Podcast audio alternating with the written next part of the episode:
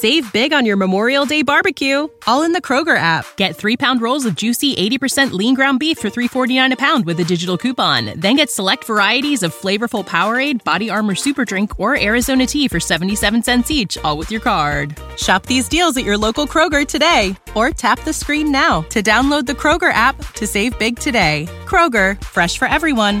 Prices and product availability subject to change. Restrictions apply. See site for details. This episode of Random Mediocre Ranger Podcast is brought to you by EmpiricalDesigns.net. Our good friend Nick over at EmpiricalDesigns.net actually designed our logo, along with helping us design our first run of t-shirts, which we still somehow have a few left. Maybe we'll raffle those out in the future. But if you guys need any graphic work design or any website remodeling or any design whatsoever, you go see Nick at Empirical Designs.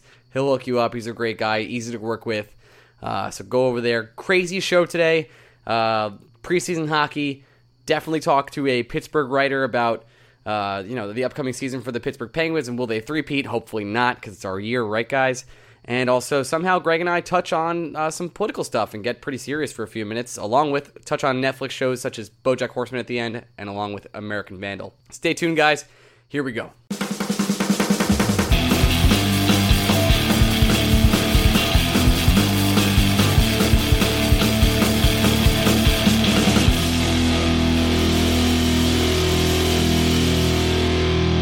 Hey, Blue Shirt Breakaways, welcome to another week of the Blue Shirts Breakaway. Coming out energized. Jet lag. Yeah, yelling at people. Jesus Christ. I've been back in the United States for less than 20, well, a little more than 24 hours at this point. I am your host, Ryan Mead. Greg, you are my other host, my partner in life, my partner in Ranger fandom, I will say. Jesus. Are you married? I guess we are married now. Hey, 2017. Oh. We had a mailbag last week. I don't know what happened or if there was any nice responses for it, but it was a hell of a time when we did record it. Well, first of all, when I said Blake Wheeler, I meant Brian Little, and he signed an extension with the Winnipeg Jets, so we can't get him anymore. Oh, okay, good. Got that out of the way. That's been Ranger Blue Shirts Breakaway Notes. Got that done with. No. We're going to talk about this more, but we also, for the last, 10 podcasts, we've been talking about how Alexei Bereglazov was going to make this team just because he had an out clause. We have a lot to talk about, but I was going to kind of preview that. But yeah. Sure. Yeah. We'll save it. We'll save it. There was lots going on. Hey, hockey's back, Greg.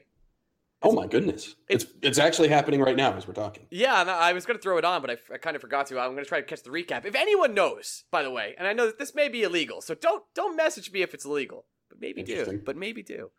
The MSG does a Rangers in 60, like a Rangers 60 deal, and I kind of like watching that after the game sometimes to get some highlights and whatever. If there's a in the morning at like 8 o'clock. Yeah, I know.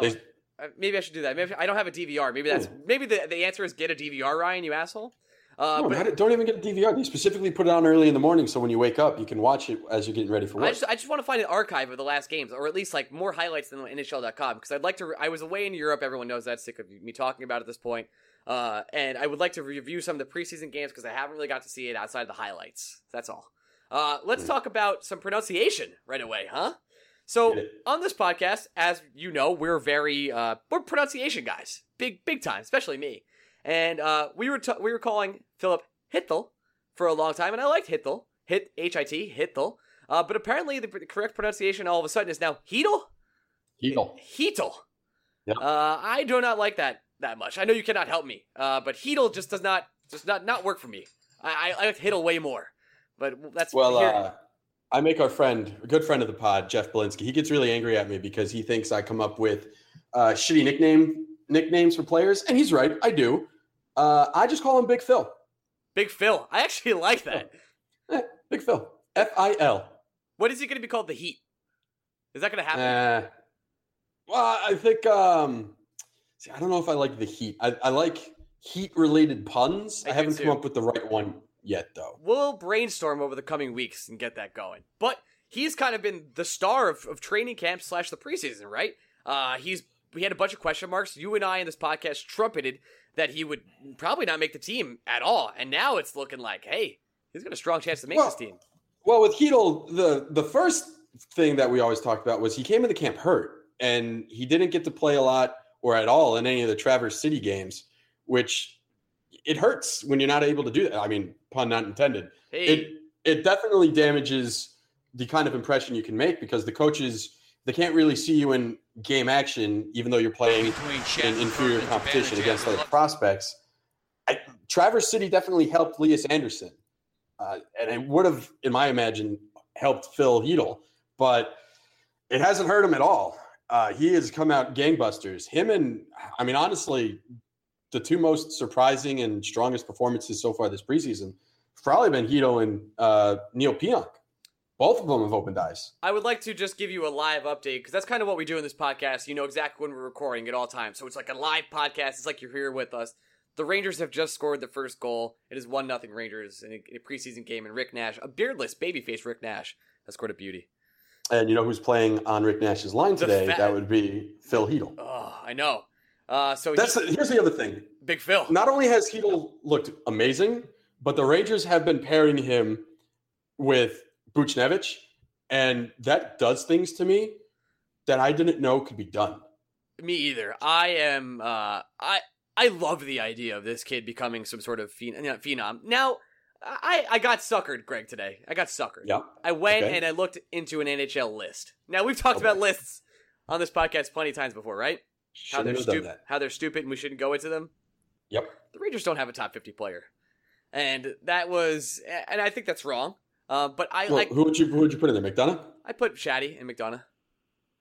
I don't know about Shatty. You think McDonough? You think Shatty? 50 is both a big number and a small number. So 50. I mean, when you think about it, if you take the best player on every team, I guess not including Las Vegas, just because they're so new. Take the best player on every team. That's 30 players right there. Right. And I don't know if Shattenkirk would be the best player on. Oh, not even Colorado. Yeah, maybe you're right. Like, maybe they have McKinnon.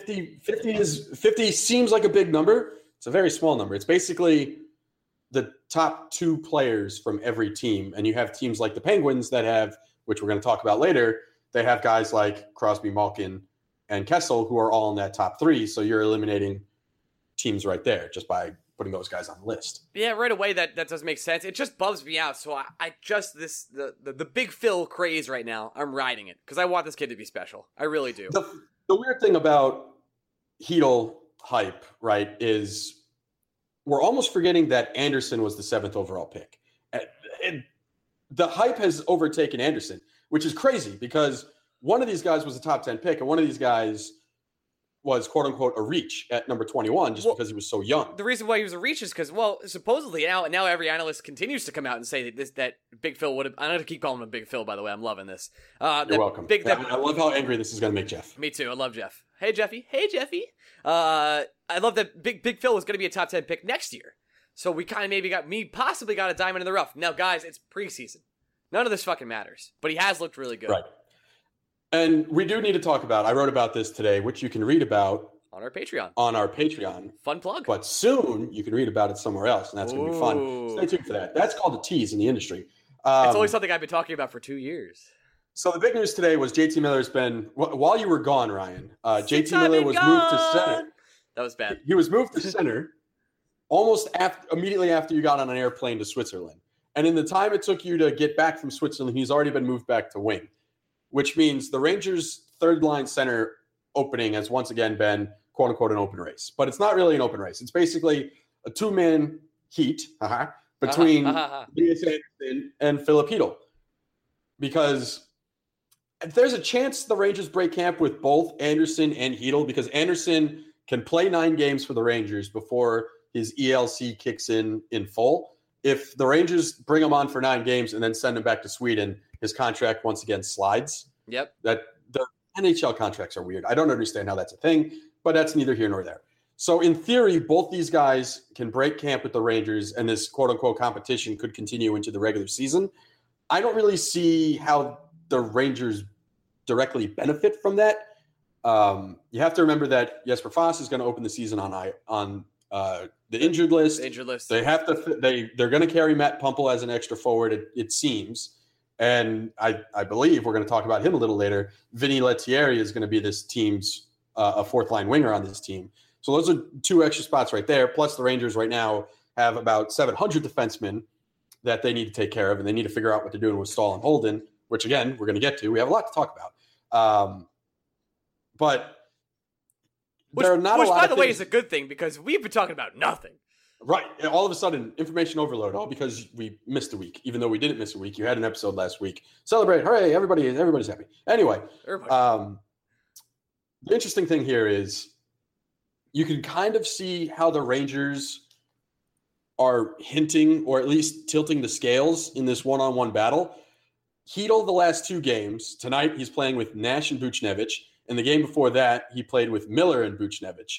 So meanwhile, Lias Andersson in those two games, tonight he's manning the fourth line with Fontaine and Puempel, which is fine because I actually like both. I love Fontaine. Puempel is fine, but I like that Andersson is playing with a guy who the Rangers consider an NHL player. I think that does mean something. And the game before that, Andersson was also on the bottom six line. So it kind of seems like the Rangers want Chytil to win, because you don't just – if the Rangers were serious about Andersson getting those middle 6 minutes in the regular season, Andersson would have to play with these same guys. They would be testing Andersson with these guys in different situations. Now, Andersson has obviously played on the penalty kill and the power play, but he's not getting the 5-on-5 time with what we would consider actual Rangers wingers. Whereas Chytil, I mean, it's not crazy to think Chytil in the regular season at some point in time could be playing. I think he's definitely, if he makes the team, he's on the line with Buchnevich. I think AV is making that perfectly clear. But he's played with Miller. He's now played with Nash. He's mixing and matching guys he expects Chytil to possibly play with at some point in the regular season. And to me, that's why I think advantage Chytil right now, just because of who AV is deciding to play with him during game time situations in the preseason, with only now after tonight one game to go. I totally agree. It's weird that this has happened so quickly. The fall, and I'm not going to say the fall, like the unfavoring of Lias Andersson has happened so quick. And I don't think it's unfavoring. I just think AV does, when AV sees a shiny new toy, it's hard to distract him from one thing. Yum, yum, eat him up, my friend. Yeah, AV has never exactly been great at juggling two new toys. I mean, we saw it last year. It's almost like he was so focused on VC that he kind of forgot about Buchnevich sometimes. And I know Buch was a little hurt and yada, yada, whatever. I just, it is a little, the crazy thing to me is, the Chytil hype has been so fun. It's been so great. He's looked so good. We've all really forgotten that Lias Andersson was the number 7 pick in the draft last year. And I think the guy the Rangers really wanted in the Derek Stepan trade. I still think it was... It's incredible how we've forgotten about that. I still think it was Cody Glass. The more I think, but... I don't. The way the Rangers have talked about Andersson, it sounds like Andersson was the top of the board from the jump. I just don't understand. The kid has time to develop. He's 18. Like, I'm not worried. Like, once both these guys develop, I want these guys to be both centerpieces for this team going forward. You know, and being fair, Andersson by all means right now is a more polished product than Filip Chytil. For sure. If you want to enter the season with the player most prepared to play in the NHL, the Rangers by all means should be giving Lias Andersson more time than Filip Chytil. Hedel's upside is so tantalizing and he's looked so good that it's easy to get distracted by that, but if you dollars to donuts, Lias Andersson is more prepared to play a full 82-game NHL season than Filip Chytil is right now. Absolutely. By the way, the Rangers let up a goal on forward 4, but Marc Staal, the reason I bring this up is Marc Staal looks awful. Jesus Christ. He might have gotten worse. Like, it's a realistic possibility. I know AV was saying that Staal was playing for his job. Staal has definitely done nothing to warrant ice time this preseason, and yet it looks like the Rangers are going to give him ice time in the regular season. So that Staal is fighting for a position shit is exactly that. It was bullshit. It wasn't ever any doubt. But this brings us to the next point of our good friend Minduluth. He has been excellent. And it's been fantastic. And now, you can make a case that he's actually been the Rangers' best defenseman this preseason. I just don't understand how we're going to sit him and we're going to sit Tony to play Marc Staal or Holden. I can't have that. Holden is it's getting weird with Holden now because Holden has looked bad in the preseason and healthy scratch tonight.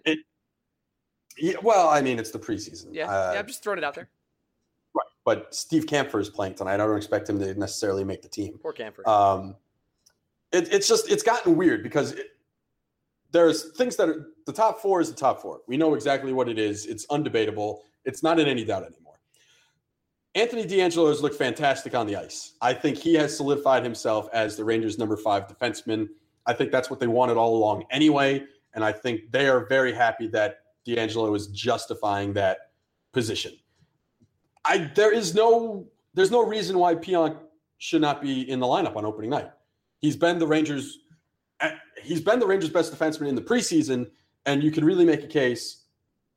There is no case to be made for Pionk to be anywhere but the opening night lineup. He's been better than Holden. He's been better than Staal. And Graves, albeit he hasn't been given much of an opportunity this preseason, he's been better than Graves too. Pionk should be in the top 6. If the Rangers' goal is to put the best players on the ice on opening night, it is impossible to do that by excluding Neal Pionk. It seems like which is not something I was expecting in the preseason. I was not expecting Pionk to look this good. No, never. And well, let's talk about Bereglazov. Let's call him Bereglazov. Well, let's talk about Bereglazov now. Like, sure, he didn't go back to Russia. We spent, well, you especially, spent the last couple weeks trumpeting there's no way he doesn't make the team. And now, well, here we are. Here's the thing. It's the New York Rangers, so we always work with very limited information. I know we always will, by the way. There is no way the Rangers sent Bereglazov to Hartford without a guarantee from him that he wouldn't go back to Russia. First of all, he only played in one preseason game. He was in the second round of cuts. So the Rangers knew when training camp started that Bereglazov wasn't really in their plans. Because, again, look at some of the guys that were cut after him. Brandon Crawley, who looked great in the preseason, made it longer than Bereglazov did. Kampfer is still around. Graves is still here. A lot of guys you would think would get cut before Bereglazov are here, which means, in my mind, Alexei sat down with management and said, it's cool, I'm staying no matter what happens. If you think my development is better served in Hartford, let's do it. And that's great. I am so curious to see if Sean Day stays in Hartford, what a pairing of Day and Bereglazov would look like in the minor leagues. With the right coaching staff, that could be very fun and that could develop into something. Which would be nice because we have nothing. Right. Well, actually, we have a lot defensively. Well, yeah, I was talking about more prospects, at AHL level. So you and I were working with half the information, which is the Rangers wouldn't have made a roster move involving Bereglazov if they didn't have a guarantee that he wasn't going back to Russia. The other half of that story is they're confident by sending him to Hartford, he's still not going to go back. So great. If they knew that, fantastic. All of this makes a lot more sense. The door has clearly been just kicked in by Pionk anyway, because he's looked so fantastic that even if Bereglazov had the clause that was threatening to go back to Russia, if you're the Rangers, you still have to think long and hard about keeping Pionk on the team because he is your, at worst, 6th best defenseman right now, which brings us back to Staal and Holden. Staal is not going anywhere. The only way Staal is going somewhere is if you tell him to get the fuck out. And even then, he doesn't have to go anywhere because he's got no movement clause. Holden is starting to confuse me. That's really starting to confuse me. It's to a point, and I said this on Twitter, where I have already accepted the fact that there was never a possibility of the Rangers not starting the season with both Staal and Holden on the roster. Which, if that's the case... what the fuck was the point of this offseason? I don't know. Like, why is he still here? Like, yes, the Rangers defense is categorically better. Addition by subtraction in Dan Girardi. They brought in Kevin Shattenkirk. They brought back Brandon Smith. They've traded for Tony DeAngelo. They've done a lot of work to change the defense. And yet, the more it changes, the more it stays the same. Because even if they're saying we're going to scratch and alternate Staal and Holden, it's not the point because neither of them should be playing over Neal Pionk. It's that simple. I just don't see how he's still here. I thought, we're 9 days away as the release of this episode from the opening night. If Holden's playing, where does he play? He plays with Staal, right? I mean, the way Holden and Staal are playing at the same time is if you're scratching DeAngelo, and I I have a hard enough time trying to come up with reasons for either demoting Neal Pionk or using him as a healthy scratch. I have an even harder time to justify scratching Tony DeAngelo to get Holden in the lineup. I never understand why a team would carry 8 defensemen because it doesn't make sense, rotate really. One guy in. I don't think you rotate 2 guys in like that. The continuity from game to game doesn't really work that well for me. So I'm very much only carry 7 defensemen guy. And if the Rangers carry 7 and they must have Staal and Holden, that means Pionk is back in Hartford, which just doesn't make any sense to me. And then to your point, you're opening up yourself to an opportunity where legitimate chance Anthony DeAngelo is the 7th defenseman, which would just be mind-boggling. It makes no sense. So I would say at this moment, 7:28 on a Monday, legitimately terrified that Holden Staal, like we've joked about it, that Staal was going to be a top line, yada, yada. Legitimately terrified that Staal Holden is the Rangers' 3rd pairing, and it should be DeAngelo Pionk. I'm actually legitimately terrified also. And I said I would scream if it ever came to this point, and it's actually coming to this point. We will see next week. It is quickly approaching as to what will happen here. But I'm hoping we could somehow ship Holden out for something. To any team? At this point, honestly, I'm cool with just getting rid of him. Cutting him? Because he's not better than Neal Pionk. Problem number one. You know the Rangers are going to give Marc Staal every opportunity before they give Nick Holden. Problem number two. And honestly, again, Graves and Bereglazov are a 40-minute drive away. Well, hour 40-minute drive away. Hour 40-minute, yeah. Yeah, there are options defensively where – and the salary for Holden – it's one more year at about a 1.6 hit. If you're going to cut him, you're going to cut him. Whatever you have to do to make sure Holden and Staal cannot be roadblocks in front of Anthony DeAngelo and Neal Pionk. It would be improper and unjustifiable, in my opinion, to do that. Just like transition, we've talked about Vinni Lettieri. It would make no sense for this Ranger team to sign Andrew Desjardins or Bobby Farnham off their PTO onto the regular roster to start the season. Desjardins and Desharnais, my arch nemesis. Yeah, Desjardins played 3 minutes against the Devils and then got a game misconduct for a blind hit on Miles Wood, which looked bad as it happened, and now he has a hearing with the NHL that will likely result in a suspension, which means he's not playing anymore this preseason, which means the Rangers would be signing this guy to a contract after seeing him for 3 minutes, and he got a game misconduct in those 3 minutes. That would be the most Elaine Vigneault thing humanly imaginable. At least Piri lit up the preseason, okay? At least he did that.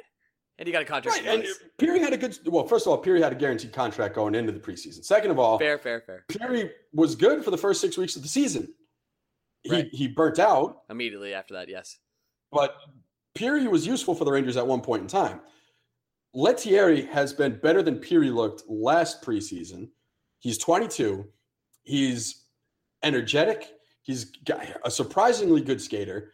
And he's the kind of guy you want hungry on your 4th line to start the season. I'm not saying this guy is going to be with the Rangers all year. He's not. We're literally talking about a 1-month roster spot until Jesper Foss is completely healthy. Right. Once Foss is back, Lettieri is out of a job because I think – well, not out of a job. They'll send him back to Hartford because when you have the roster control to move a player down on a 2-way contract, you would. Even though I think Lettieri might be better than Matt Puempel, I totally understand the reason why you'd want to keep Puempel as your extra. Pumpel's like sort of a veteran. Forward. He's above average player. Sure. And at the same time, you carry 3 extra skaters. You can keep Lettieri and Puempel around. Yeah, you can. And work them into your lineup. And by the way, there should be plenty of nights when some guys need rest, especially, not that this matters, but I'm just using Marc Staal as an example. I'm sure, we could sit Rick Nash some nights. And I'm sure, by the way, we're pretty prone to injuries, some of our players. So that'll come in handy too. Especially. Yeah, and there's nothing about Lettieri has experience playing center. You don't owe David Desharnais anything. If Desharnais is struggling, you can bench him for a game and let Lettieri just shift him over to center. He's got that versatility. Right. It wouldn't make any sense for the Rangers, a team that, quote-unquote, are rebuilding on the fly, to give roster spots to veterans who can't cut it instead of Lettieri, who's 22, and Pionk, who's 23, perform. Part of rebuilding on the fly is giving young guys a chance.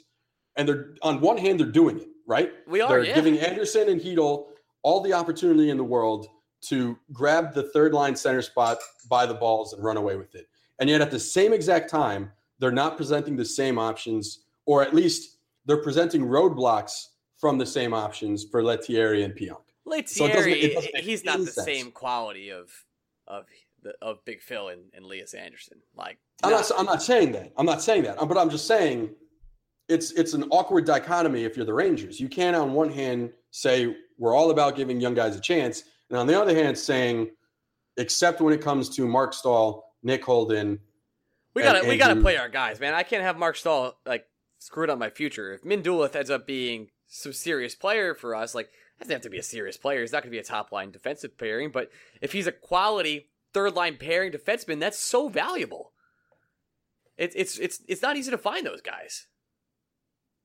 I'm sorry. Did you say Marc Staal? Yeah, what about Marc Staal? No, was that who you're talking about? I blacked out for a second. You did black out. Yeah, I just was talking about Marc Staal. You okay there, buddy? Okay. No, I couldn't take you seriously because fuck you. That wasn't even funny. What do I mean? I just said we can't play Marc Staal. I didn't make a joke. What are we talking about? Oh. I thought you said you wanted to play him on a third line. No, I just made a speech about how we can't play Marc Staal, and I want Mindulith. I don't have any idea what just happened to me. Okay, I don't know. Where am I? Welcome back, my friend. Who are you? It's me, your semi friend Ryan. We do a semi not successful podcast together. Hey, that's not nice. Oh, that's okay. We're all right. Now you're back. It better be successful. I stay up for this shit. Welcome back. All right, listen. Let's move on to some sort of some touchy topics. You cool with that? Sure, let's. Now that you've blacked out and woken up in another world. We should remind people, we do have an interview coming up.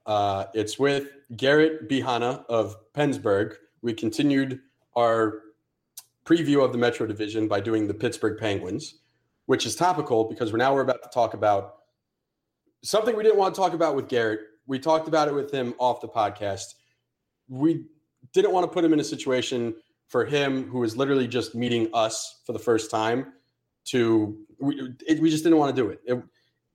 It's fine. What Greg is referring to is the presidential tweet from over the week that was about certain players in the NHL sitting and getting fired or kneeling and getting fired, and then and the NFL. And then the Penguins, as all this was happening, released a very tone-deaf statement saying, we're not going to comment on any of this, but we are going to the White House. We want to talk about that. You guys know us, so you have a good idea about what we're about to say.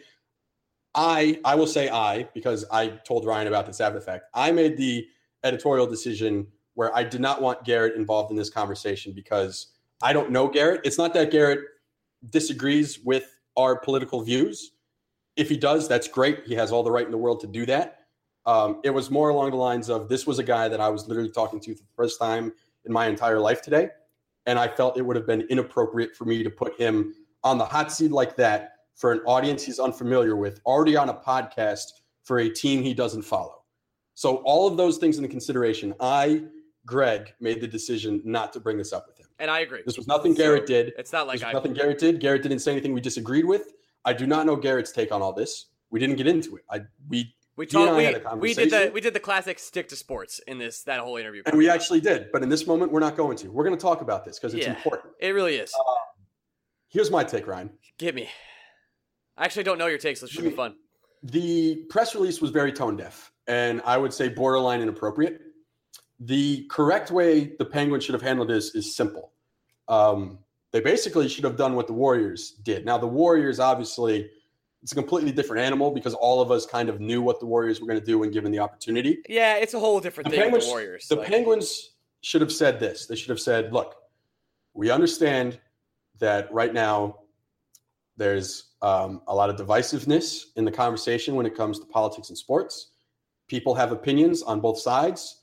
People have good takes and bad takes on both sides. We are not going to make a blanket statement as a team. As an organization, we will present the option for our players to go to the White House. If the player wants to go to the White House, we will travel with them. What they shouldn't have said was what they said, which is we're all going. If someone doesn't want to put it on the players. If you're an organization, you have to let your players speak for themselves. And we saw this today. Blake Wheeler got in front of the media in Winnipeg and put all this out on the line. He was not afraid to give his opinion. He was not afraid to say it like it was for him. If Sidney Crosby wants to go to the White House, that's fine. I could disagree with it all I want. Let Sidney Crosby say he's going to the White House. If Evgeny Malkin wants to go to the White House, let him say it. I don't need a team to be like, no, we're all going. This is all great. We're going to pretend like everything is like it was with Obama and Bush and Clinton and Bush and so on and so forth. The world we live in now, I think teams need to just, I don't know if onus is the right word, but put it on the players. Let the players make the decision. Let the players come together. If all 25 of the Penguins got together and they made a group decision, all 25 of them, that they would go to the White House, let the players release a joint statement. I don't like that it came from the quote-unquote organization. You know what I mean? That was weird. And you know what? Maybe we don't know everything. Maybe this is exactly what the Penguins did. Maybe Crosby, Kessel, and Malkin sat everybody down and said, look, guys, this is an honored tradition in our mind. This is something we have to do. We're going to go. But it was not presented that way, and it was presented at the wrong time. I can't fault them for thinking that if that's their thoughts, but we don't know that. This was a terrible timing for them also, because it was almost at the same time as the Steelers said, hey, we're not going to come out for the national anthem. It was within the half hour. The Steelers said, we're staying in the locker room, and within a half hour, the Penguins said, cool, we're going to the White House. Because that could be interpreted wrong. The Steelers said they were staying in the locker room because they were staying out of politics. They had wanted nothing to do with it. Sure, but it's almost one of those situations where they still did something. I agree. So it has to be perceived a certain way. If the Steelers didn't want to do something, they should have done nothing, which is go out for the anthem. And like there were three teams that didn't go out for the anthem: Seahawks, Steelers, and Titans. The other 29 teams went out and they put it in the players' hands, because this is an individual issue. This is not a one-team issue.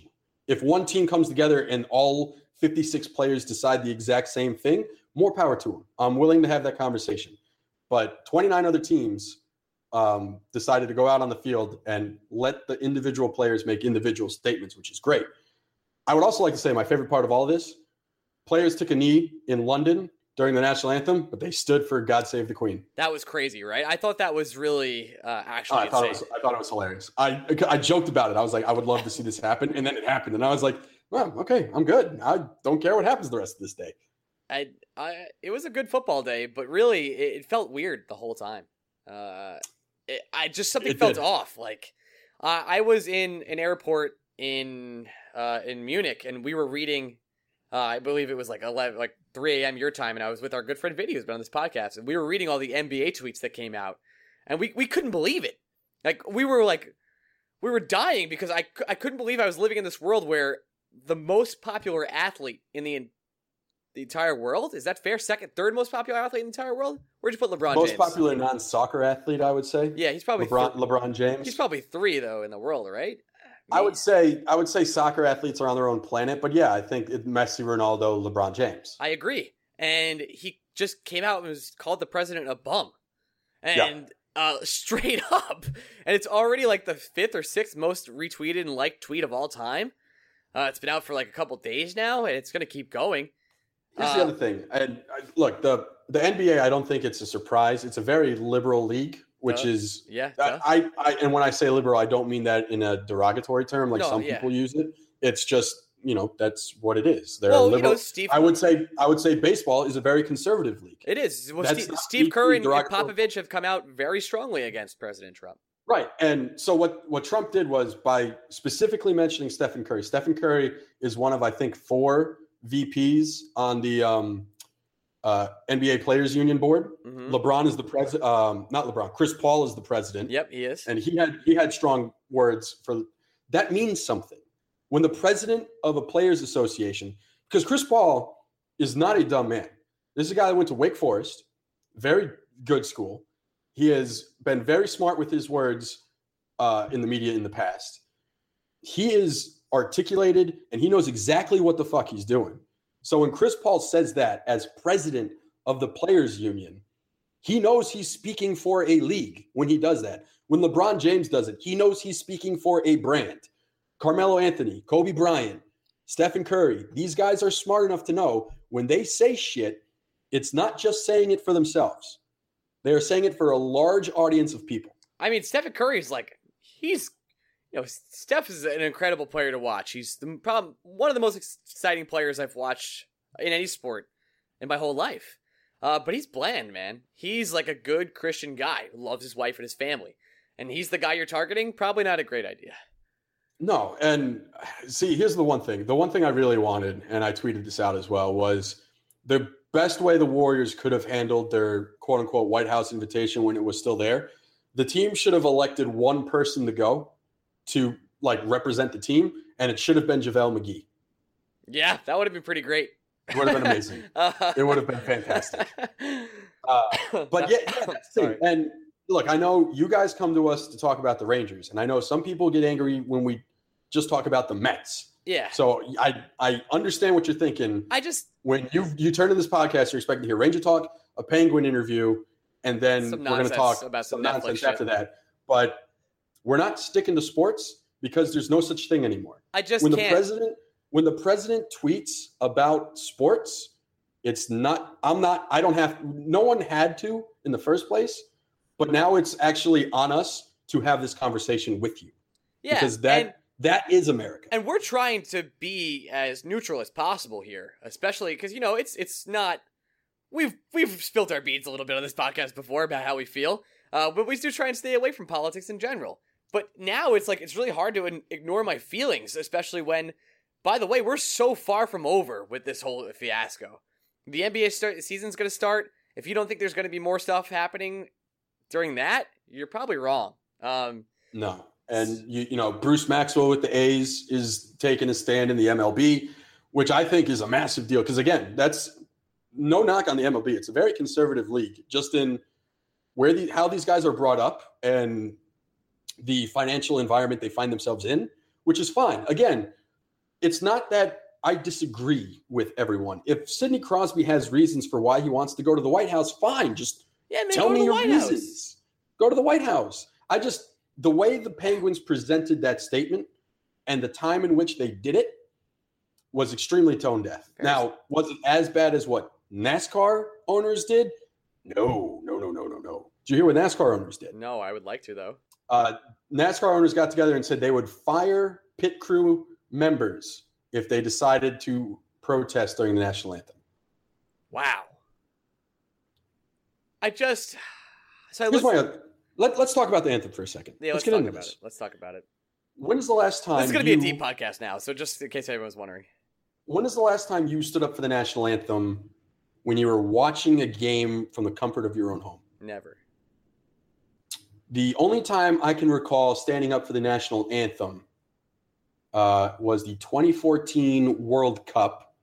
I was at a very crowded bar for US-Portugal, and I absolutely stood up for the anthem because I thought it would be funny. And you know what? It was fucking hysterical. I'm sure it was. You don't do it at home. You just do it. No, you do it. But what's the difference? There isn't really. I don't know.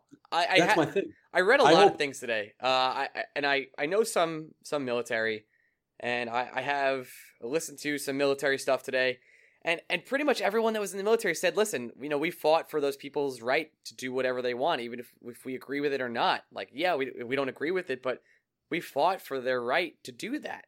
And if a veteran says, I will always stand for the anthem and salute the flag because that is the flag I served for, I respect that. I have no problem with that. That doesn't mean that I have to see the flag the same way.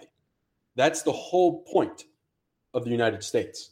And I can have a different opinion of the same thing and not be persecuted for it. Greg, I will defend your right to say it forever. I fucked that quote up entirely. I had it in the tip of my tongue, but I lost it.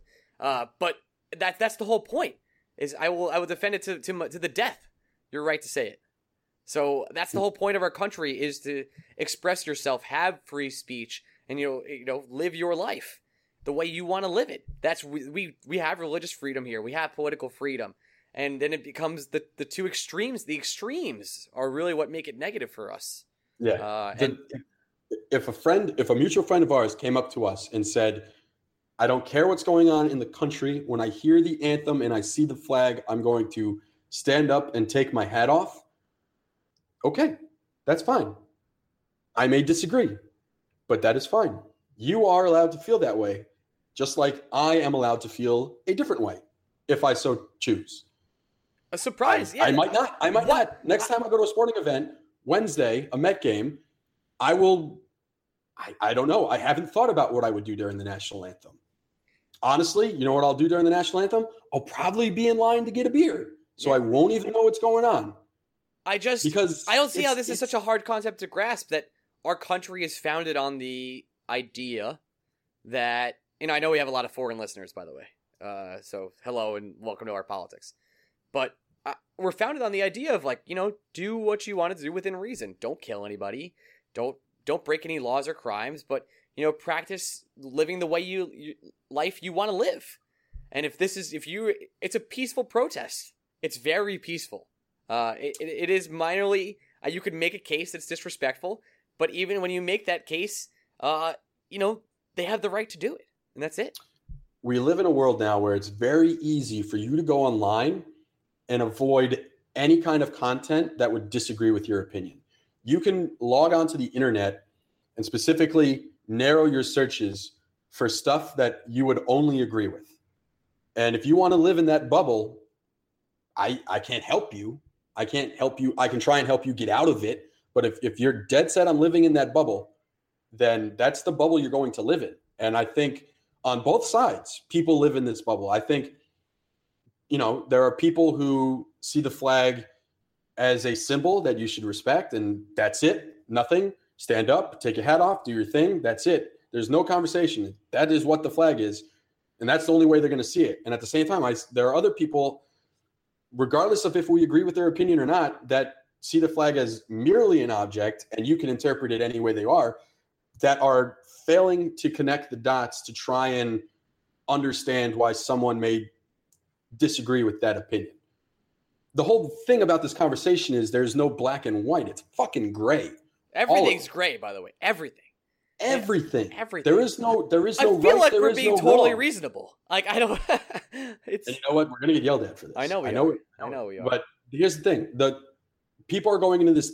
People are treating it like a debate where there must be a right answer at the end of the test. There isn't a right answer. No. There are things we can all agree on. But that doesn't mean there's a clear right answer. Yeah, we all agree murder's bad. Well, do we all agree? I don't know. We should. I mean, we should all agree that white supremacy is bad, but we don't. Right. So, I don't know. There's a lot. This is going to be my last point, right? There's nothing in this world. I have made no bones about it. If someone asks me, I tell them that I am Jewish. I don't hide it. I'm not practicing anymore. The thing that triggers me the most is when someone pinpoints someone for saying something and then just makes it about religion. That's how? How did we get there? Yeah, that doesn't make any sense to me. I don't know how we got there. That kind of bigotry is unacceptable to me. And if I see anyone anywhere doing it, I'm going to go after them. It's really that simple. I will call a spade a spade. A spade in this concept is a neo-Nazi. That's exactly what that shit is.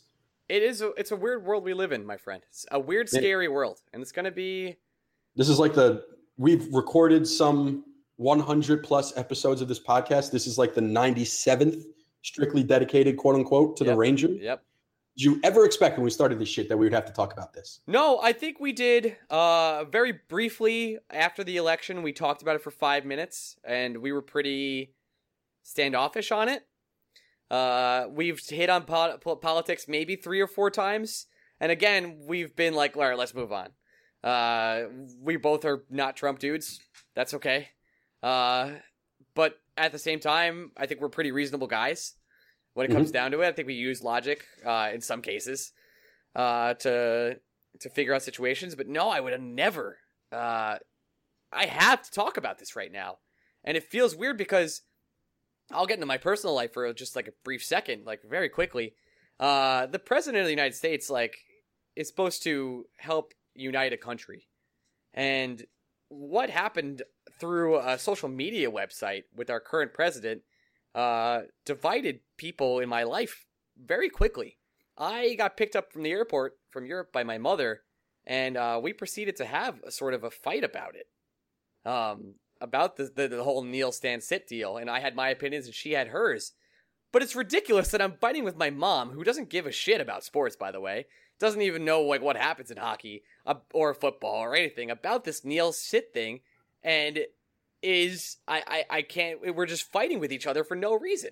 It's just happening. A tweet that a president sent out about a football players that need to be fired was causing my mother and I, who have a fantastic relationship, to fight.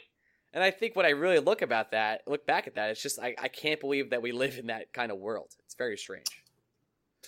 I'm gonna bring this up one more time, and then this is gonna be my effort to move us on, because okay. You and I can talk about this forever. Yeah. Again, we did a great interview. Garrett Bihanna was very kind with his time. He came on. He talked to us about the Penguins. He was nice enough to stand our bad Sidney Crosby's a bitch jokes, and I respect him for that. It is a shame that when I reached out to a Penguins writer to talk hockey, that I felt the need to have the conversation I had with Garrett about this. I hate that the world we live in now, I needed to have a conversation with someone I haven't met about something I don't know his opinions on. Right. Because I had to. Like, there's no way around it. It would have been irresponsible of us not to bring this up, both between you and I and with Garrett, if the conversation didn't happen beforehand. So the fact that it needed to happen is a problem. Like, it shouldn't have needed to happen, because it shouldn't have needed to be a thing. But this is the world we live in. It's a thing. I needed to have a conversation with a guy who I've read some of his stuff on SB Nation. He's very articulated. He knows a shit ton about hockey. And you'll hear that coming up. You're going to hear it coming up. I hate that before he and I could even talk hockey, we needed to talk about what's going on with the Trump administration and people visiting the White House and sports. And meanwhile, we're having this conversation. We haven't once brought up the fact that, thank God, your roommate, Luis, a native of Puerto Rico. Yeah. His family is fine, but it took him weeks to get in contact with his dad. Yep. This is a country that is going to be without power possibly for months. 6 months. They have received zero aid from the United States. By the way, everyone that lives in Puerto Rico is a United States citizen. They are as much American as anyone in Houston or Florida. And we're stuck talking about taking a knee during the national anthem. Some of that is on us. I saw people pointing how Trump had a media gaggle yesterday in one of the gardens outside the White House, and people are pointing out, well, he didn't say anything about Puerto Rico. Yeah, but he also wasn't asked a question about Puerto Rico. That's part of the problem. Like, as a member of the media, you have to turn the camera around on yourself a little bit and can't just say, well, what is he doing? Trump is only going to answer the questions you ask him. Got to ask him the question. If he doesn't answer it when you ask him, then it's on him. But if you're going to have 20 minutes with the president and all you want to talk about is Ray Lewis going down on both knees or Shad Khan standing side by side by his players, that's what he's going to talk about. You got to ask him about other things. Puerto Rico is about other shit. That's the most important thing right now. Other than it should be the only thing right now. Well, there's one more thing, but we're not going to talk about that. But yeah, what healthcare. But you know, it seems like it's dead. We'll see. But God, I hope so. God, I hope so too. But I also, it's not like what I have currently is amazing either. So I do want to say, thank you for listening to us during this weird time. We don't really get like this often. I know this is really like kind of solemn for us. We're usually pretty, I don't know, assholes. We're assholes a lot of the time. 100% of the time. Yeah, I get that. And I just felt like this was something we have this mini platform, guys. There's not a lot of us. All six of our listeners and our Discord members. This is something we wanted to get off our chest. And you know what? If you disagree with us, that's fine. That's great. Have the conversation with us. What I don't want to see are mentions in my timeline about us being. No, now you're getting them. You can call us assholes because again, sure. We are. Yeah, we are. Call space bit. If you disagree with anything we're saying in this block of the podcast, engage us in conversation. We're not going to shut you down. There have been people on Twitter that like to poke and prod me about the Mets, and I know I get super defensive about it, but we have the conversation. I grit my teeth through it. We get there, and at the end of the day, if we disagree, that's fine. We're supposed to. It's sports. Yeah, it's sports. I have an opinion. You're supposed to argue and be assholes in sports. Guys, that's the fun part. If you disagree with my stance or Ryan's stance, you know where to find us on Twitter. And you know where to find us on Reddit. And by the way, find us on Facebook. Our stance is, just to refresh everybody, everyone has their own opinion, and that's fine. That's our stance. But I'm just saying, if you guys want to talk about this with us, you can agree or disagree. We would love to talk to you about it. I just don't want to see anything like, shut the fuck up. This isn't your spot. Stick to sports. That shit's dead. You filthy snowflake. Yeah. Stick to sports is dead.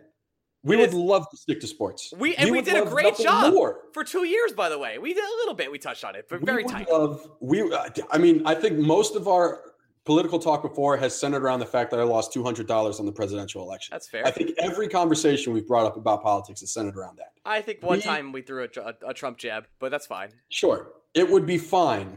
We would love to stick to sports. There's nothing more in this world that we would love. We don't live in that world anymore. This is the world we live in. And part of the reason we would have brought this up anyway. It just so happened that this week we were talking with the Penguins writer, which is Penguin stuff happened. It was the biggest coincidence in the world. I've been trying to get someone from Pittsburgh on for 3 weeks, and this was just the week it worked. And honestly, the interview was set up on Friday. So the interview was even set up before the shit happened. The first time I talked with the senior editor for Pittsburgh, he got me in contact with Garrett. We exchanged information. This was set up on Friday. And then the things happened, and we felt the need to talk about it. We are talking about it. We're going to keep talking about it. But we very much want to get to Garrett because he's one smart motherfucker. Yeah. He's a good guy. We'll get back to hockey. About the Penguins. Yeah, so here's the rest of this went long because somehow we got to that tirade. But we're going to go to Garrett. We're going to come back. Greg and I are going to talk a Netflix series called American Vandal very quickly. We're going to call it a week. We have a lot in store for you guys coming this season. God damn it, we have a lot. And I hope you. And if you think this episode's long, just wait until next week when we're actually doing our season preview. There are going to be people on, people that we like. There are going to be multiple guests. By the way, Ryan, there are going to be multiple guests. Oh. Yeah, no, we're blowing next week out of the water. Also, next week is going to be very long. And just to say this right now, I guess 2 episodes later from that is our official 100th episode. So that'll be something too. And just like Game of Thrones, the penultimate, always better than the finale. The 99. The Gretzky episode, my friend. All right, let's move on. The great one. I guess that's what we're calling 99 now, the great one. All right, let's move on to Garrett. Thanks for listening to our rant. Love you guys. Transition. And we're back with Garrett Bihanna of Pennsburg. We've been doing a Metro series preview here. And that continues now with the Stanley Cup champions, the Pittsburgh Penguins. Garrett, say hello. Hello to every Rangers fan who probably despises everything that I do because I am a Penguins fan. That is absolutely factually correct. Actually, before you got to the podcast, I was saying how I was going to tell you I hate you because you've won back-to-back cups, and if I could just win one, that would be lovely. But yet, here we are. Yeah, see, my whole thing is, it's not even like I hate the Penguins or their fans. It's just maybe I hate the Flyers too much to really hate anything else. Maybe my hate is so consumed in one team. I just don't have the ability to spread the love. There's some common ground there. I think we both must have that equal hate for the Flyers. Yeah, like with me and the Penguins, it's kind of I mean, if we're being honest, there's definitely some jealousy. Just once, I would like to know what it's like to win a cup. It's more of I don't like Penguin fans that – look, we all know Sidney Crosby is one of the top 3 players in the NHL. No one's here to debate it. It's just, he does some stuff wrong, and it's okay to point out when he does some stuff wrong. He's okay. A bit of a dick. It's okay to say he's a little, he's a little bit out there. No, we can say it. He's a bitch. He's a little bitch. Sidney Crosby's a bitch. No, tell us how you really feel. You know what? The Crosby is a crybaby narrative has been going on probably since the day that he came into the league, and it's just something that I've just forced into the back of my mind ever since then.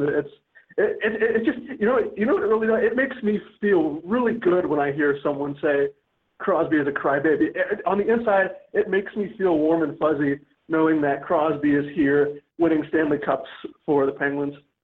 See, my whole thing is, obviously I would love Sidney Crosby on the Rangers, and I would be his number one defender if he was a Ranger. But since he's not and never will be, I can call it like it is. I'm an unbiased opinion over here. Yeah, we're totally unbiased. We have, we don't even play the guys. Exactly. No, I completely agree. Totally unbiased. All right. Well, let's get into it. The offseason for the Penguins, very different from the offseason for the Rangers. The Rangers were kind of rebuilding on the fly. The Penguins, you made some moves. Most notably, Fleury is gone. But for the most part, the core hasn't changed. And this core is now the two-time defending Stanley Cup champions. Yeah, you pretty much hit the nail right on the head when describing what the polar opposites of what the Rangers and Penguins have done in terms of off-season transactions and acquisitions like that. I think the biggest free agent acquisition, you could make an argument for a backup goaltender like Antti Niemi or the defender that they signed from the Toronto Maple Leafs, I believe it was Matt Hunwick. But other than that, you really hit the nail on the head. So that core is intact, and I'm a firm believer that without this core, none of this would have happened. Without Sidney Crosby, Evgeny Malkin, now the young goaltender in Matt Murray, and what was the experienced veteran in Marc-Andre Fleury. They did have the defenseman in Chris Letang. Obviously, he went down with an injury right before the postseason started. They missed him throughout the entire postseason run. But they were able to fight through that, to my surprise, because I thought Chris Letang's presence would have been irreplaceable on the blue line. But they fought through it valiantly and was able to get another Stanley Cup. Unfortunate, for sure. I have a question. How do you guys take all these AHLers and just turn them into magical defensemen that can suddenly play for a playoff series? I don't have a concrete answer for that, as much as I would want to. It's incredible because when Chris Letang went down, they had veteran and Ron Hainsey step up and play with Brian Dumoulin on that top pairing. And when I would see the lineup every night announced before the playoff game even started, I would kind of shake my head a little bit because I felt like the defensive core specifically was lacking something, that offensive presence. And I was taken aback just how much chemistry that the little, I guess you could call it plug-and-play defenders, and even if you want to look on the offensive side, guys like Conor Sheary and Brian Rust, all of these really unknown forwards and defensemen, all of these unknown prospects coming really from out of nowhere into, I guess you would call it semi-prominence. But at the same time, I look at it kind of like a double-edged sword. It doesn't always hurt when you're playing with a center like Evgeny Malkin or Sidney Crosby. Oh, it doesn't hurt when you're playing with three of the best 10 players in the NHL? Wow, that's crazy. Yeah, it really is ridiculous. I can't tell you that. Yeah, you guys run an all-star pretty much on your top three lines, and it seems to work out pretty well to your back-to-back cups. Yeah, and I think even though they are generational type players, they are superstars. And from a Penguins fan's perspective, it's fantastic to watch on a nightly basis, knowing that you can have confidence going into any game, what it may be, whatever lies ahead, whatever challenges lie ahead. You have someone like a Crosby or a Malkin, and these players can sometimes literally shift the tone of an entire game with their presence on the ice. Yeah, it must be nice. Speaking of players with Penguin legacies, I know it. You have Matt Murray. He's clearly better than Marc-Andre Fleury at this point in time. But Marc-Andre Fleury was a bit of a legacy in Pittsburgh. What's it going to be like with him gone and him basically being the face of a franchise in Las Vegas? Yeah, absolutely. I think I was looking at some of Marc-Andre Fleury's stats before I came on the show, and with over 370 wins in a Penguins uniform, spending his entire 13-year tenure here as a Pittsburgh Penguin, it really is a legacy that cannot and will not ever be replaced. And now going on to Vegas, and I guess you're right, he is really the face of that new expansion franchise. I personally was disappointed to see Marc-Andre Fleury go, even though I think every Penguin fan knew in the back of their mind it wasn't a matter of if, it was just a matter of when. And I guess as a Penguins fan, again, we're kind of spoiled with all these riches that we have. We can let an experienced veteran Stanley Cup winning goaltender like Marc-Andre Fleury go and bring in Matt Murray, who really came out of nowhere, exploded on the scene in the AHL, and came right up here and won back-to-back Stanley Cup championships. It really is this incredible group of incredibly talented players that Pittsburgh is lucky to have. We rip on Sidney Crosby all the time, but Ryan and I, it's no question that Phil Kessel is one of our favorite players in the NHL, and we both very lovingly call him Fat Phil. He is the perfect mix of supremely talented and don't give a fuckery. What's it like watching someone like Kessel play every night? You described Kessel's presence on the ice perfectly. His release, I mean, I don't think he's ever been known for his slap shot ability. It's always been the quick release of the wrist shot, and that's how he's made his living. But you described him perfectly. Getting to watch him on a nightly basis and focus on him specifically, it's hilarious because, you know, I'd say 8 to 9 times out of 10, they're mucking, grinding, for lack of a better term, in the corners trying to get that puck out. And then there's Phil just slowly behind the play, not really engaging in any of the real hard physical play that some of the other maybe bottom six forwards would engage in. But it's just hilarious to watch if you single him out. But that the combination of the speed and the skill and the wicked shot of Phil Kessel is again something incredible to watch as a Penguin fan. And obviously all the hockey fans, especially Ranger fans, we all know about Murray. We all know about Crosby, Malkin, and Kessel. We even know about Letang. And I think last year all of us were introduced to Jake Gunsel. Is there a player on the Penguins this year that the casual Ranger fan doesn't know that we should be worried about? I think there is. And I believe he will make the big roster out of training camp and preseason, and that is left winger Zach Aston Reese. And if you'll be watching when the Penguins do play the Rangers throughout the season, he presumably will be slotted next to Evgeny Malkin on the left wing. The Penguins have been looking for a left wing for Evgeny Malkin for a really quite a long time now. That he has played with Phil Kessel and Brian Rust on the right side, but nothing really to equal out the line as a whole. And with Sidney Crosby on the top line, you know, he has Jake Guentzel on his left and Conor Sheary on his right, and they can sort of go back and forth between wing. But I think Zach Aston Reese, who the Penguins just signed, I don't believe it was this offseason, possibly last offseason, but I believe he will make the team out of training camp and preseason and hopefully become another one of these stories of one of these unknown players who, again, gets the luxury of slotting next to Evgeny Malkin on a nightly basis. But at the same time, he's trying to make a name for himself and become a prominent NHL star in his own right. Man, you could do worse than playing next to Evgeny Malkin every night, I suppose.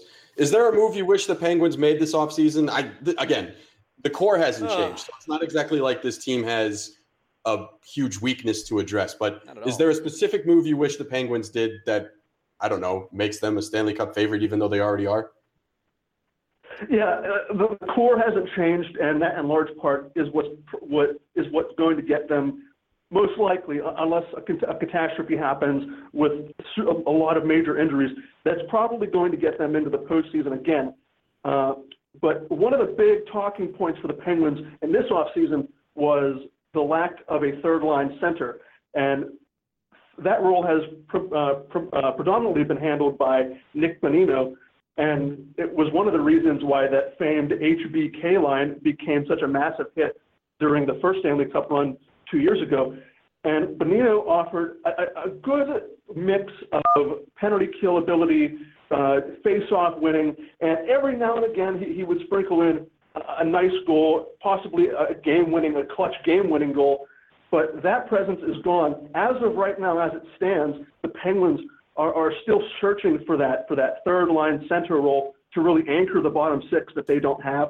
And the general manager, Jim Rutherford, has come out and said multiple times that they have been constantly looking at the free agent market, and it's more than likely going to be a trade either before the season starts or somewhere down the line in the regular season that they acquire someone to bolster that third-line center position and bolster that bottom six forward. Well, you're not the only team doing that, by the way.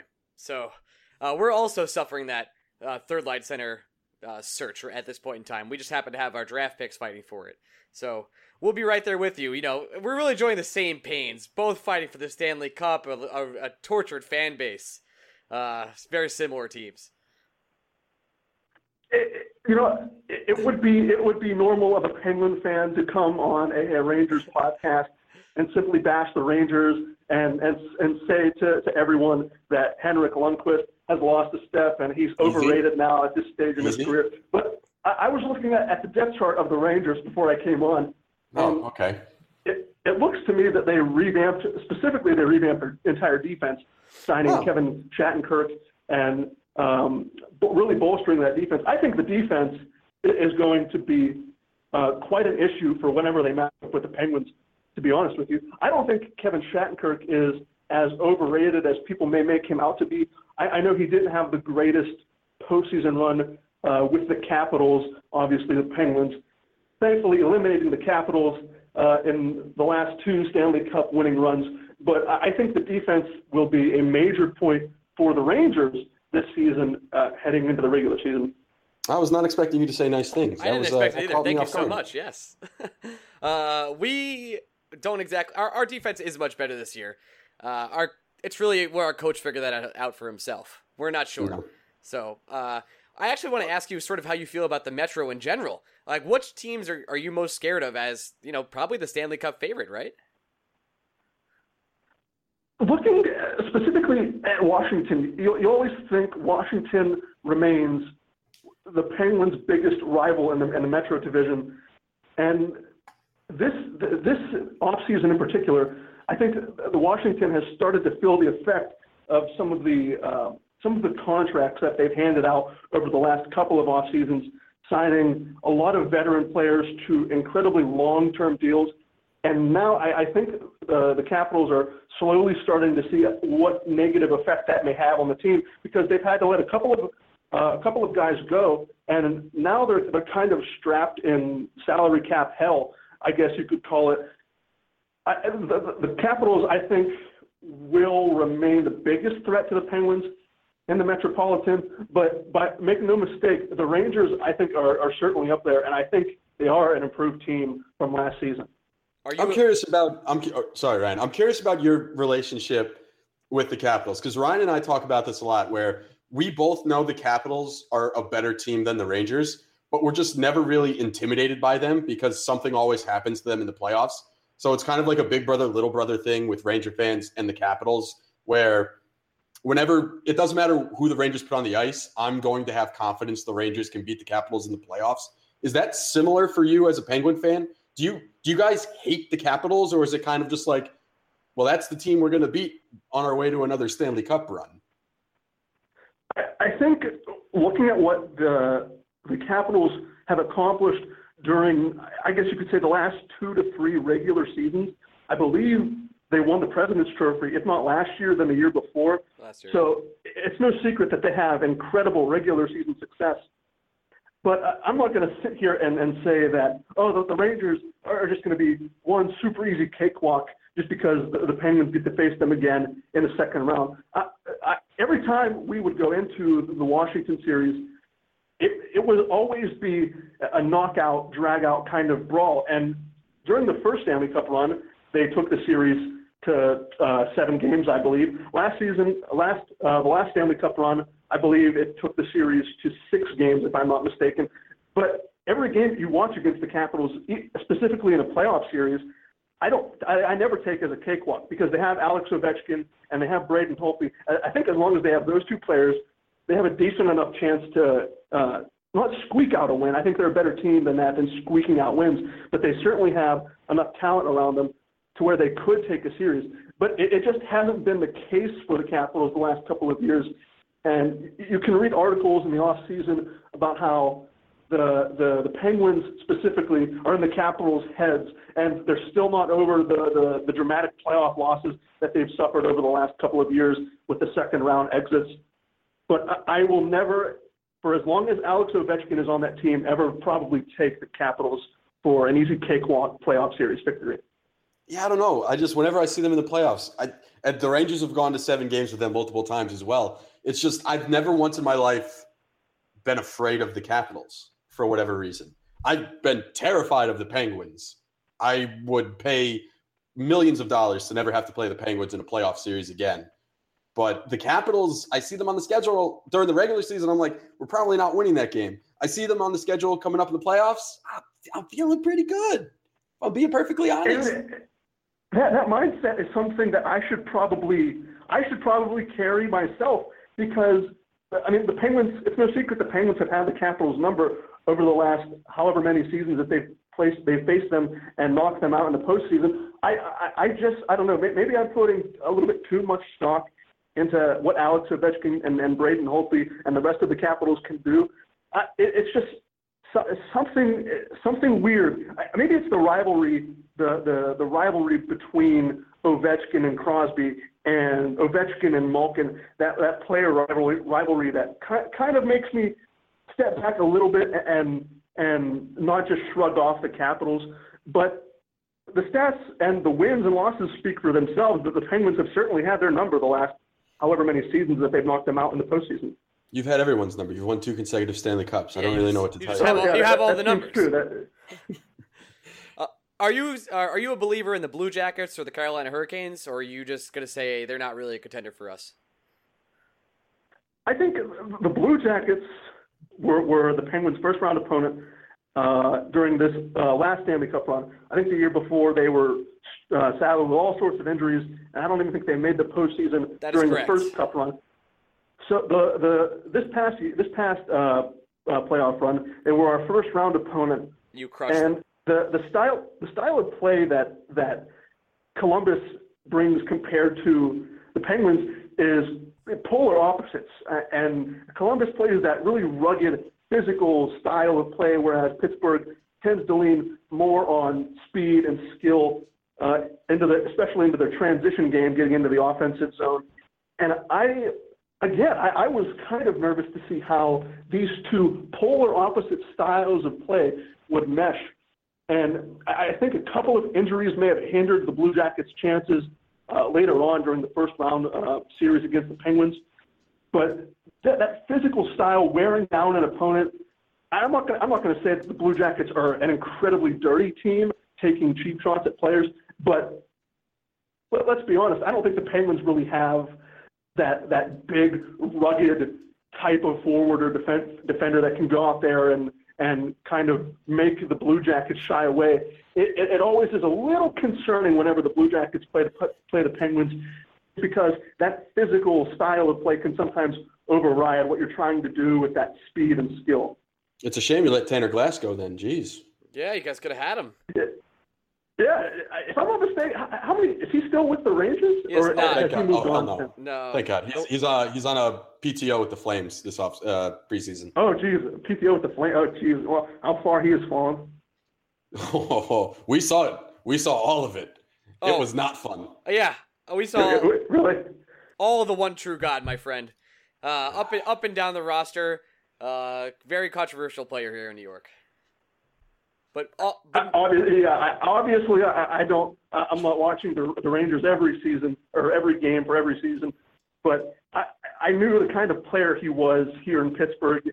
Really doesn't really chip into anything offensively. He's that stereotypical, rugged bottom fourth line winger that really doesn't do much except try to add a little bit of physicality.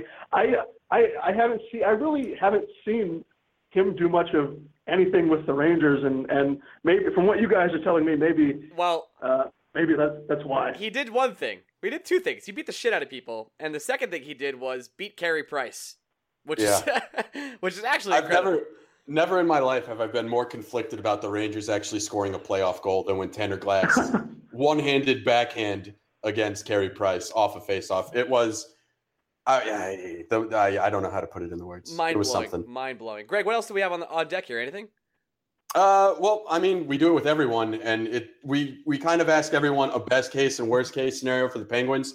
We'll answer the best case for you. It's a three-peat. So what's the worst case scenario for the Penguins this year? What's the thing that can make this season unravel? I think worst case scenario is, and I guess this is a weak answer, but losing one of your star players to a potentially longer term injury, especially at the wrong time of the year. But, you know, God forbid, as a Penguin fan, that they lose Evgeny Malkin or Sidney Crosby in late March, early April to some long-term injury that he misses the majority, if not all, of the postseason. But I saw it with Chris Letang last year, and I said multiple times that there's no way without Chris Letang and his skill that he brings to the ice every night that they'd probably even get past the Blue Jackets in the first round. And what do you know? They fight on without Chris Letang and win the Stanley Cup again. So I guess I don't know much of anything, but I think if you lose a guy like a Crosby or a Malkin, I'm not sure that there's enough star power to pick up the slack of the other, whether it be Crosby goes down and Evgeny Malkin picks up the slack or vice versa. I don't know if there's enough there to carry a team through four hard rounds to win another Stanley Cup. Well, I wish you the worst of luck, my friend.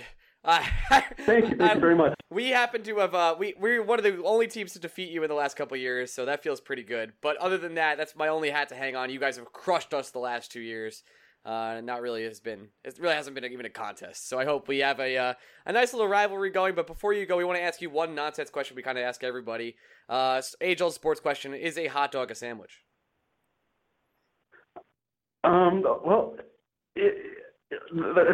So there's the meat in between, the two side buns. Oh no, yep. I hate the way you're going to this. Hamburger is a sandwich. There's the meat from in between the top bun and the bottom bun. For a hot dog, there's the meat in between the two side buns, and a hot dog and a hamburger, I guess you can put similar condiments on. I would lean towards a hot dog being a sandwich. Ryan, I think every Metro writer, blogger that we've had. Every rival team that we absolutely hate, Greg. Yeah, that's absolutely correct. Yeah, they all think a hot dog's a sandwich. I'm starting to think that us knowledgeables are, we know what's true. Sheeple need to wake up. I don't know about this. All right, let's pimp your media here. It's Garrett Bihanna from Pittsburgh SB Nation. What's your Twitter, buddy? My Twitter is just @GBihanna, so GBehanna. And you guys can go yell at him about the Pittsburgh Penguins all year long. We'll retweet out the retweet. We will actually tweet out this podcast tomorrow, and we'll timestamp the time in your interview, and we'll be able to spread the wealth and knowledge of the great and wonderful Pittsburgh Penguins. I do think it's funny that the one team we haven't done yet is the Flyers, and that's okay. It's true, actually. Yeah, stay away from this. I think it's best for both of us here, for both teams, if you just want to just cancel out the Flyers altogether. Would you like to stay on for 2 more minutes for our Flyers Metro preview? I don't know if you want to hear what I have to say about the Flyers. Well, Garrett, thanks for staying up for it. Welcome to our Flyers Metro preview. I have Garrett Bihanna from Pennsburg here, Greg Kaplan, Blue Shirts Breakaway. Greg, we want to talk about the Flyers? Oh, we do. Fuck them and rotten hell. So we're good now, right? We're done? That's it? We've done all the Metro teams. Fuck the Flyers. Thanks so much, Garrett, again, for being on here for the Metro preview. Hopefully, if we do end up being in a playoff series with you, or maybe we have a game this series, you'll come back on and we can chat about the series in general. Absolutely. I'd love it. Awesome, Garrett. Thanks so much for coming on. We'll talk to you soon. Thanks for having me. Peace out, buddy. Hey, we're back again. Thanks, Garrett, so much for coming on. and talking Penguins with us. A wonderful guest, and took everything we said pretty nicely. Also, would just like to point out, hot dog's a sandwich. I think we can confirm it. I hate this. I actually like that all of our rival writers agree with you, because it just makes... let's review who's agreed with me. Clendenning's agreed with me. He's a rival now. Oh, hey, no. Arizona Coyotes, my friend. He ain't a rival. He's a friend. Okay. He's a desert doggo. Friend of the podcast, Adam Clendenning. That feels good to say. It feels good on the tongue, by the way. I mean, he definitely knows we exist. We made sure of that. His phone number. We should just call him now. Just be like, Adam. Do you want to call? You want to call Adam one night? Like, Adam. Hey, buddy. Hey, bud. I just want to eat as much pizza as he did when I called him next time. He ate a whole pizza. Incredible. Pizza. Let's talk a little bit about American Vandal. If you guys haven't seen this show yet, I'm going to premise it, and then you guys can head out. You can always follow us on Twitter at Blue Shirts Break. Thanks for listening to all the Ranger hockey talk today. I really love you guys. Support us at our Patreon. Big things coming. We'll announce it. The stickers have been made. Oof. The postcards are going out. The calendars I make of myself will be going out to supporters. That's right, Greg. And officially, our website, the real one, it's coming. It's like next week. So we'll be doing a launch that. We're also going to do some giveaways for jerseys. So if you want a jersey from us and some other memorabilia, stay tuned and figure out how to enter there. But let's talk American Vandal on Netflix real quick. So if you haven't seen it, you can stick around for this first part at least. We won't spoil anything. It's a mockumentary of like sort of your serial podcast or making a murder of a kid who draws dicks on cars. That's fair assessment of what it is, right? Hashtag who did the dicks. Who did the dicks. And I cannot tell you. So I'm in Europe at this point, and this is hopefully the last time I'll say I was in Europe. And we're on the couch. We just watched The Room. By the way, Greg, have you watched The Room? I have not. I've heard Vinny has been trying to get me to watch The Room for years. Okay, we finally watched The Room. Incredible. The worst movie I've ever seen, but also it's so fucking good. And James DeFranco is making a movie about it called The Disaster Artist, which we will be talking about in this podcast when that time comes. But American Vandal was on. We're like, yeah, let's watch one episode. We watched 4 episodes. We went to bed. We immediately watched the other 4. We woke up. We were crack hook addicted. I cannot believe the tone of the show, how funny it is so quickly, how the jokes land so effortlessly, and not just that, it gets serious. And the emotions really come across. Every single actor in this, even the side actors, are better than every single actor in the room. It's something else. It's fantastic. You will not. The only person you might recognize in American Vandal is the main dude who's accused of drawing the dicks. You may have seen him in 22 Jump Street, but even then, I didn't know that he was in 22 Jump Street. I had no idea. Yeah, he's the kid with the red mohawk. Oh, I know. Have you seen? I have, but I haven't seen it in a while. Yeah, that's him. Okay. But even then, it's just fantastic. And the best part about it is it's funny the whole way through, but you also never see the twists coming. The twists that you never see coming. You're always excited. Like at the end of the episode, you know the cliffhanger's coming. It's slowly creeping up, and you're like, what the hell is going to happen? And then they find that one piece of information, and it's like, oh, and then you have to watch the next episode immediately. There are real cliffhangers in this very funny, very not serious mockumentary. Yeah. It's an amazing binge watch. And if anyone out there hasn't done it, do yourself a favor. It's worth it. And the casting couldn't be more perfect. I don't know how they did it. I have no these. They have these kids. You know what I want? One of my dreams on this podcast, I want to bring a casting director on. Ooh, I like this idea. I don't know how we pull it off. I have no idea. Hey, are you a casting director, or do you know a casting director? This works with some other stuff. So if you know a casting director, get him in touch with us. We want to talk to him. Let's interview him. Just fantastic.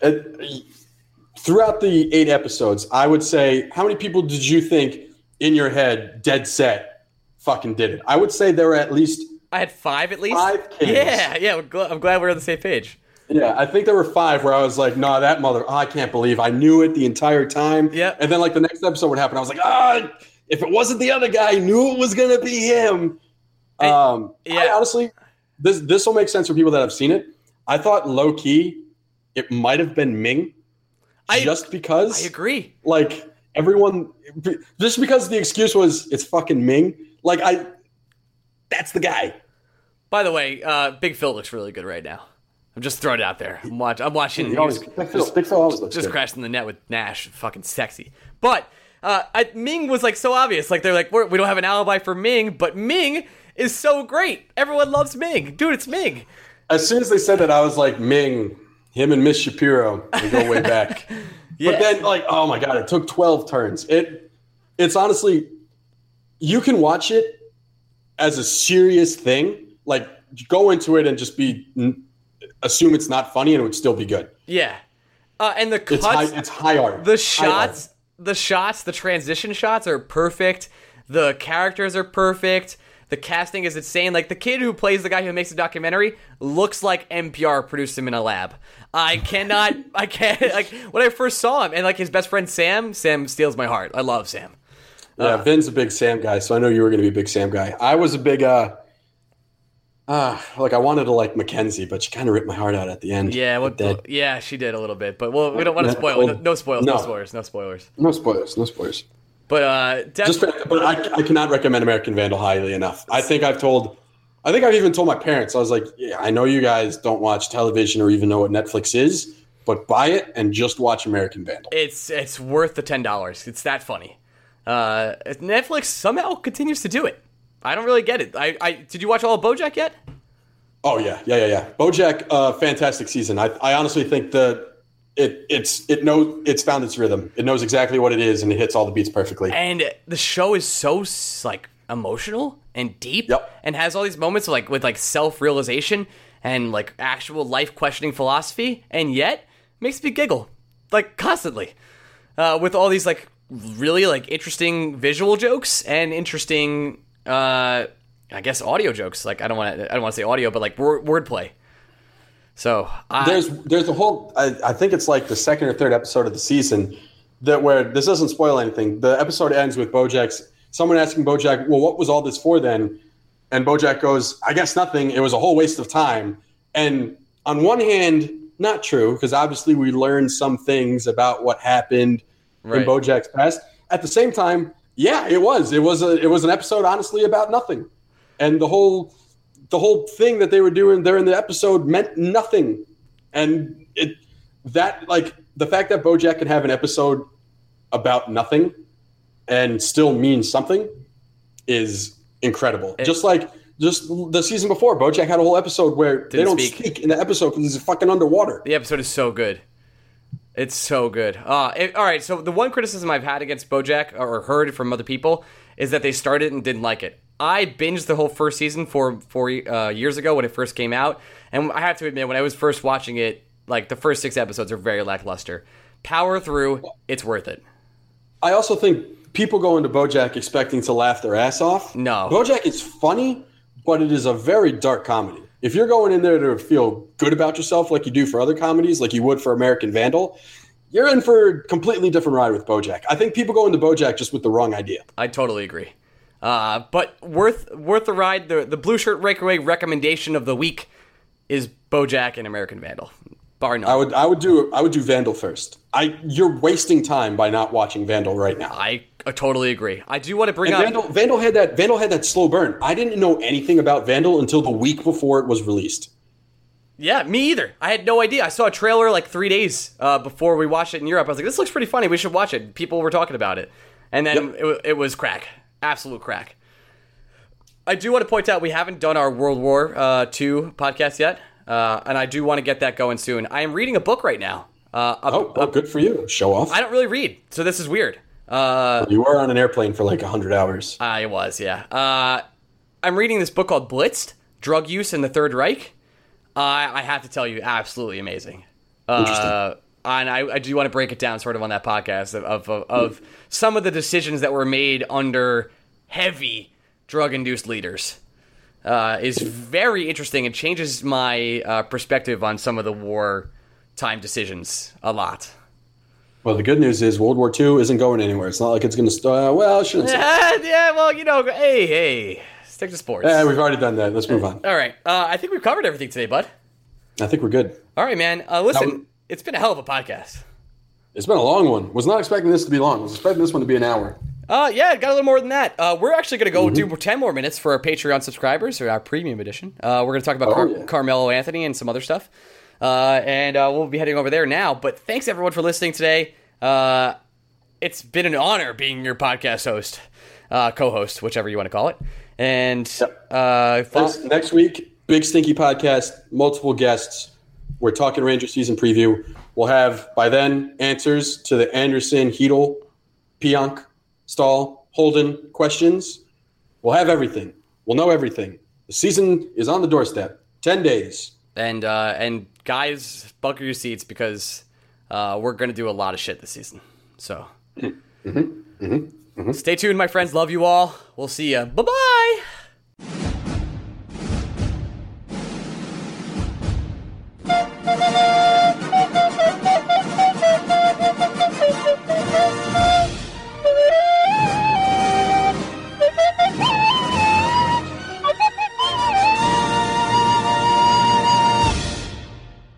Save big on your Memorial Day barbecue, all in the Kroger app. Get 3-pound rolls of juicy 80% lean ground beef for $3.49 a pound with a digital coupon. Then get select varieties of flavorful Powerade, Body Armor Super Drink, or Arizona tea for 77 cents each, all with your card. Shop these deals at your local Kroger today, or tap the screen now to download the Kroger app to save big today. Kroger, fresh for everyone.